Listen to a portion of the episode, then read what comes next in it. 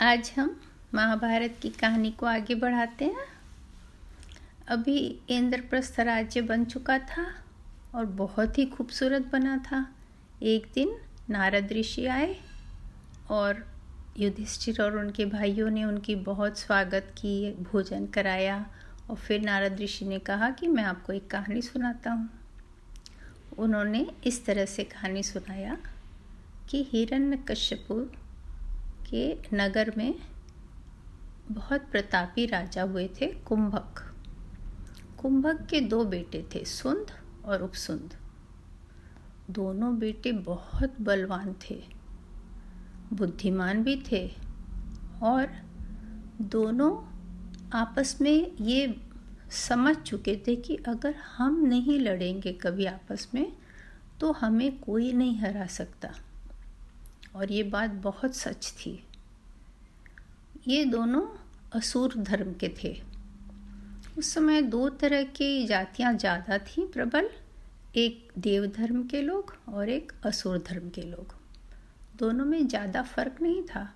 दोनों के यहाँ यज्ञ, तप सब होता था और असुर धर्म के लोग शिव भगवान को ज़्यादा पूजते थे और प्राण को सबसे ज़्यादा महत्व देते थे। और देव धर्म के लोग विष्णु भगवान और सूर्य की पूजा करते थे और आत्मा को ज़्यादा महत्व देते थे।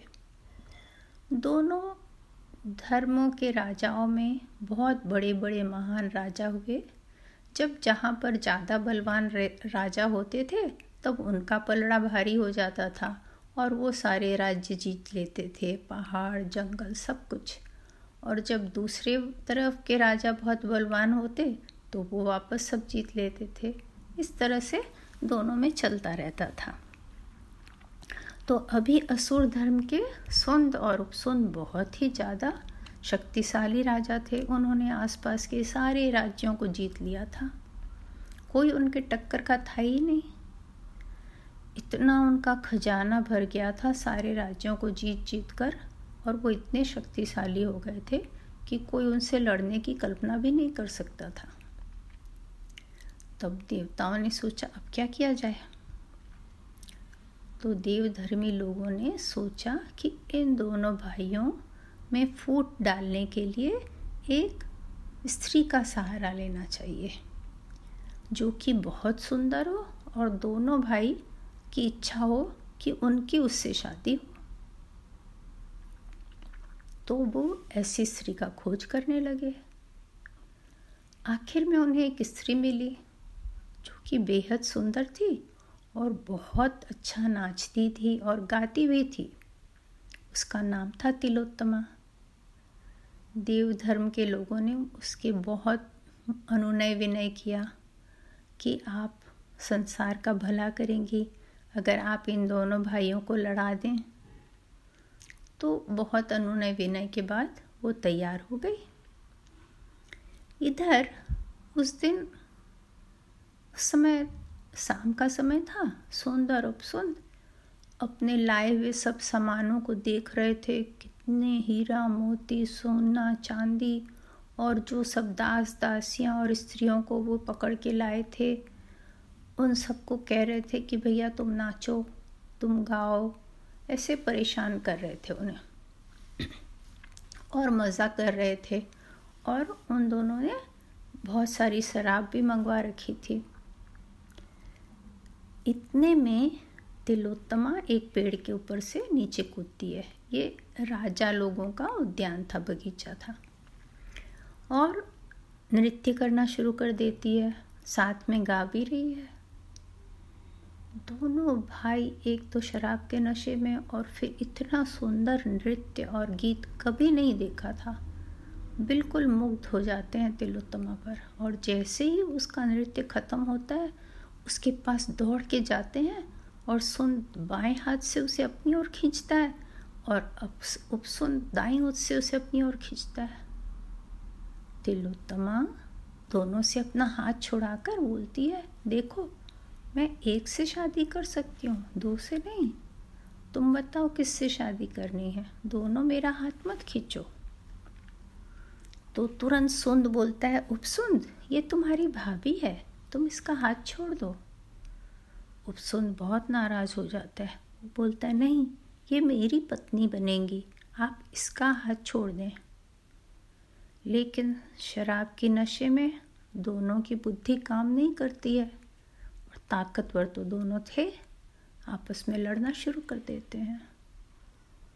लड़ते जाते हैं, लड़ते जाते हैं, और जहाँ रुक जाते कि थक गए तो तिलोत्तमा इस डर से कि ये लोग सोचने न लगे कि ये लोग क्या बेवकूफ़ी कर रहे हैं, तुरंत नीचे कूद के आती पेड़ से और बोलती, कौन जीत रहा है? कौन मेरा पति बनेगा? फिर दोनों जोश में आ जाते और फिर लड़ना शुरू कर देते। बहुत घंटों तक लड़ाई चलती रही। यहाँ तक कि दोनों ने गदा लेके लड़ना शुरू कर दिया। और जैसा होना था, दोनों के दोनों मर गए। तो ये कहानी नारद जी ने युधिष्ठिर और उनके भाइयों को सुनाई और बताया कि द्रौपदी आपकी एक ही पत्नी है पाँच भाइयों में, लेकिन आप कभी आपस में लड़ना मत उसके लिए। अगर द्रौपदी युधिष्ठिर के पास है एक दिन तो उस दिन वो युधिष्ठिर की पत्नी है, बाकी सबकी भाभी हैं। और जब वो दूसरे के पास है तो उस दिन उसकी पत्नी है। जिस दिन वो जिसके साथ रहे, उस समय दूसरा भाई उनके कक्ष में ना जाए। नहीं तो इन सब भाइयों ने, पाँचों ने मिलके ये सोचा कि अगर कोई दूसरा भाई उस दिन उनके कक्ष में चला जाएगा तो उसे बारह साल का वनवास मिलेगा। उसके बाद सब भाई अच्छी तरह रहने लगे। द्रौपदी भी बहुत समझदार थी। पर होनी और कुछ था। एक दिन क्या हुआ कि एक ब्राह्मण आके दोपहर में रोने लगा। उसे युधिष्ठिर से मिलना था। लेकिन द्वारपाल कैसे युधिष्ठिर के मिलने दे? युधिष्ठिर तो सो रहे थे तो उन्होंने उसे अर्जुन के पास भेज दिया। अर्जुन ने उससे पूछा, कहो, क्या हुआ?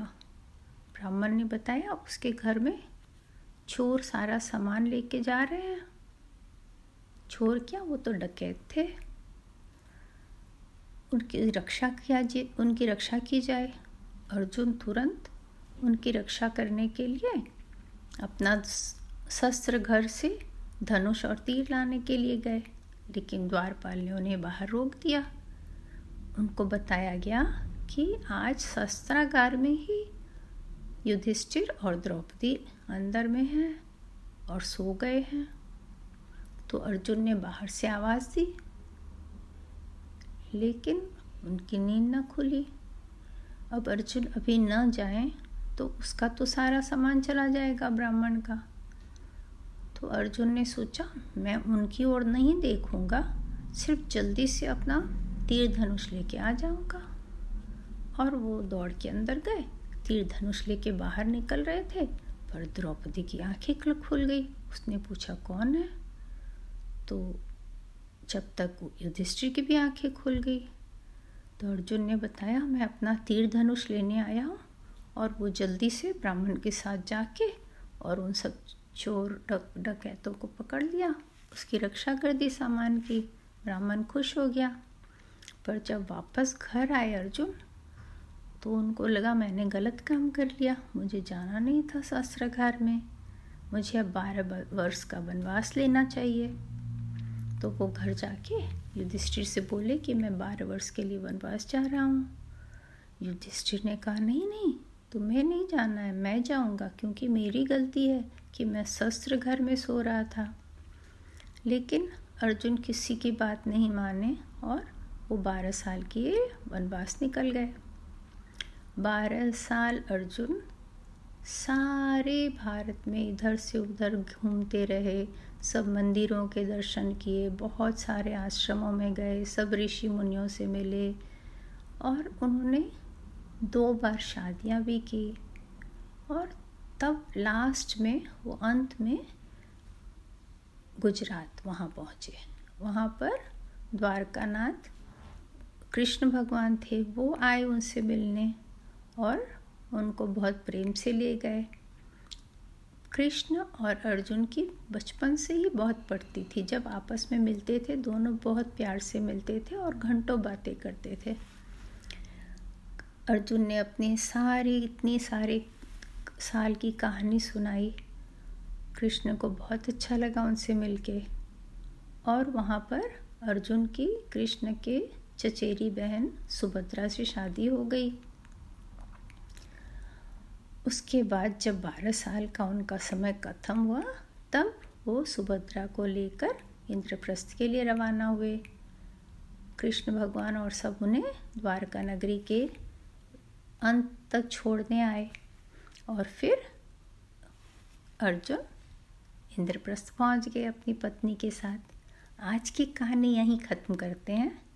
पर बच्चों, आपको ये बात हमेशा याद रखना है कि अपने भाई बहनों से कभी नहीं लड़ना है, क्योंकि हमारा मन सबसे नहीं मिल सकता है, लेकिन परिवार में प्यार रहना बहुत ज़रूरी है। आशा है आप इस बात को हमेशा याद रखेंगे। आज यही कहानी ख़त्म करते हैं। Bye bye